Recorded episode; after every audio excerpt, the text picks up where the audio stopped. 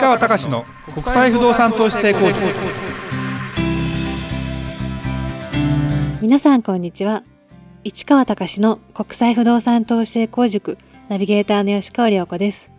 この番組は株式会社国際不動産エージェントがお届けしております。市川さんこんにちは。はいこんにちは。国際不動産エージェント代表の市川隆です。良子ちゃん。はい。掃除機は何を使ってますか？掃除機は紙パック？紙パックではないですね。サイクロン？サイクロンです。あのコードレス？コードレスです。ルンバ？ルンバではないんですよね。ルンバ使わない理由は何？まあ部屋が狭いから必要ないっていう感じですかね。安くなったよねルンバも。あそうなんですね。いや知らないんだけど。今いくらで買えるのかな？3万ぐらい。今一般的なあのダイソンとかもいい値段するもんね。そうですね。ダイソン高いイメージがありますね、うちは紙パックの日立の1万6000円ぐらいのやつを 壊れちゃ買って壊れちゃ買ってっていうふうにしてるんで実はですね10年今から15年ぐらい前にルンバを買ったんですようち。なんと。はい。ちょっと一時期ですね私がですねあのーフローリングのフローリングじゃないかあれ。古いマンションに引っ越して、えーいわゆるクッションフロアみたいなシートで100平米ぐらいのところに住んだことがあってその時に床がこんなに広かったらルンバって面白いんじゃないと思って10万円ぐらいしたの当時。わあ高いです買っねてみてやってみて思ったことは床に荷物が置いてダメだねという。あそういうもんなんですね。また壊れやすいなというかあのーあうんあのちょっと早すぎたっていうのがあってでルンバ壊れてそのままあのどうしたかな粗大ゴミじゃない普通にゴミです捨てたかな忘れちゃった。でもう今でもルンバあるからね使ってるんかな。ねうん。でいやなんでもう使わなくなったかというと引っ越したんですよもう結局そこからあの事情があって。でカーペットのマンションに引っ越した瞬間にカーペットでルンバどうなんだろうと思って動かないんじゃないかと思って、うん動くらしいんだけどでやっぱり狭くなったから床に物が余計増えたからもう無理ということになり使うのをやめましたね。でもいろんなあれですね流行って流行ったかなと思いながらセグウェイってあるじゃないですか。はい。あれもなんか売れなかったよね多分ね。ね。画期的かなと思いながらもやっぱりあれもほら歩けるところの範囲でしか動けないんだったら借りないよねお金出してまで。観光地とかということですよね。どうなんだろう。いやなんかすごい画期的らしいんだけどいやほらあのキックボードみたいなやつだともっと移動距離がさ稼げるじゃないですか。だからやっぱそれとはまた違うんだろうね。で今やもうねあのそんなものが街の中にも普通にあるじゃないですか。もちろんその電動機付き自転車なんかも割と簡単に借りられる時代になってるしそうすると、まあ、世の中的にはすごくいいんだけどやっぱりその今度車だってあのバッテリーが持つ持たないとかね。で車も今度その電気自動車が増えてくる中でバッテリーが消耗してきたらどうなるんですかみたいなところって実はどうなってるのかね。中古を買うときにこのバッテリーはどのくらいの消耗率なんですかみたいなこととかがまだわかんないよね。EV 車ってこれから出てくるから。そうですね。うん。だからそんなようなことなんかで意外と流行らないんじゃないかと思言ってる人も中にはいたり。だけど世の中そこまでみんな考えて実証実験は多分特にヨーロッパなんかは日本車に対抗するためにそういうことをやったりしてる人が増えてるのでまあいろいろ変わっていくんですかねはい、えー今回のテーマは社長をやってほしいと言われた時にあなたはどうする？オーナー社長会社とサラリーマン社長会社の違いはどこにある？というテーマです。お願いいたします。はい。えー、っとですね。オーナー社長会社っていうのはまあオーナーが社長やってるかどうかは別としてもオーナーがちゃんといてえー社長が、うん、そこの会社の社長をやるっていうパターン。サラリーマン会社社長っていうのはそもそも、まあ、上場会社なんか持ち回りで社長をやるような会社の社長みたいな会社の違いというようなことなんだけどもこの話を何でしたかっていうとはい。僕の年代ぐらいになってくると、まあ、僕も実はそうなん今今オーナー会社の社長なわけです私。で、えーリクルートコスモスにいました。まあ会社辞めることになりました。次の会社はオーナー会社の社長でした。あのリクルートコスモスってもちろん江戸江さんって方がもともとオーナーだったんだけどまああのいろいろ事件とかあって引退して。でそこからはあの要は株主ではないあの社長さんがずっとこうやってきてます。例えば世の中でいうそのユニクロとか柳井さんっていう人がオーナーであり、まあ、会長兼社長なのかな分かんない。で社長をなんとかさんって人がやったけど結局ダメで変わりましたとかよくあるじゃない、はい、でなかなかそのオーナー社長会社っていうのって上場してようがオーナー社長っていうのはやっぱ全然やっぱりすごいなってことにすごいというかねもうあのオーナー社長会社とサラリーマン社長会社は真逆まるで違うまるで違うんだけどあの僕はなんでそんな話になったかというと本当にもともとはサラリーマン会社のいました別に社長やってくれと言われたわけじゃない。で、えー、辞めました。次、えー、入りました。オーナー社長会社でした。違いも分からず入りました。で行ってみたらもうあのオーナー社長の言う通りだ独裁政権みたいなもんよ。なるほど、まあ、言い方悪いけどあの独裁国家みたいな。でそれが任期がないわけよ。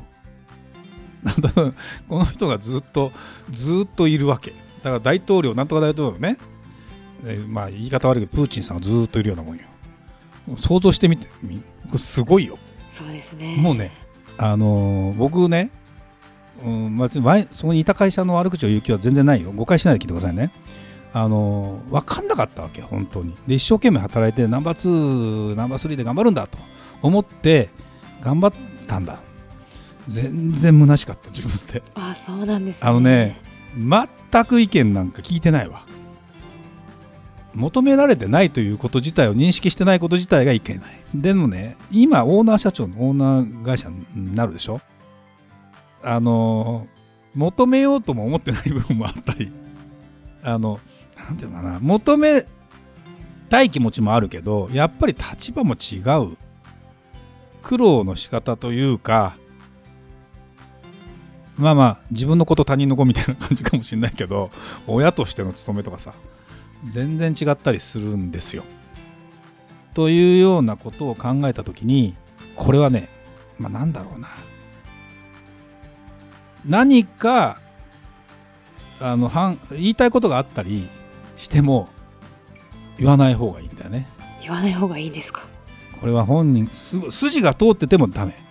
あそうなんですね。うんあの僕はなんだろうなあのあんま意識もしないでやってて別に怒らしたつもりはないしけど多分ずれてきたなってことに感じてそれでなんとなくもうフェードアウトしていこうかなと思いながらまあまあなかなかそのまあまあ抜けるのも難しいという言い方はちょっと違うんだけどとか。あといなそ何が言いたいか今そのリクルートコスモスって会社から辞めていきなり会社を作ってたらいや、ま、な全く何もわからないでやってるからもうもしかして会社ないかなぐらいの感じ。これを 2, 2回ちょっと間挟んでて。あのー、オーナー社長に勤めた。っていうのとあと社長をやってほしいっていう会社があったわけ。はい。それ雇われですよだからサラリーマン社長ですよ。要はおお、まあ、上場会社なんだけど上場会社の子会社。だから100%子会社だから自分にはその株も持ってないし。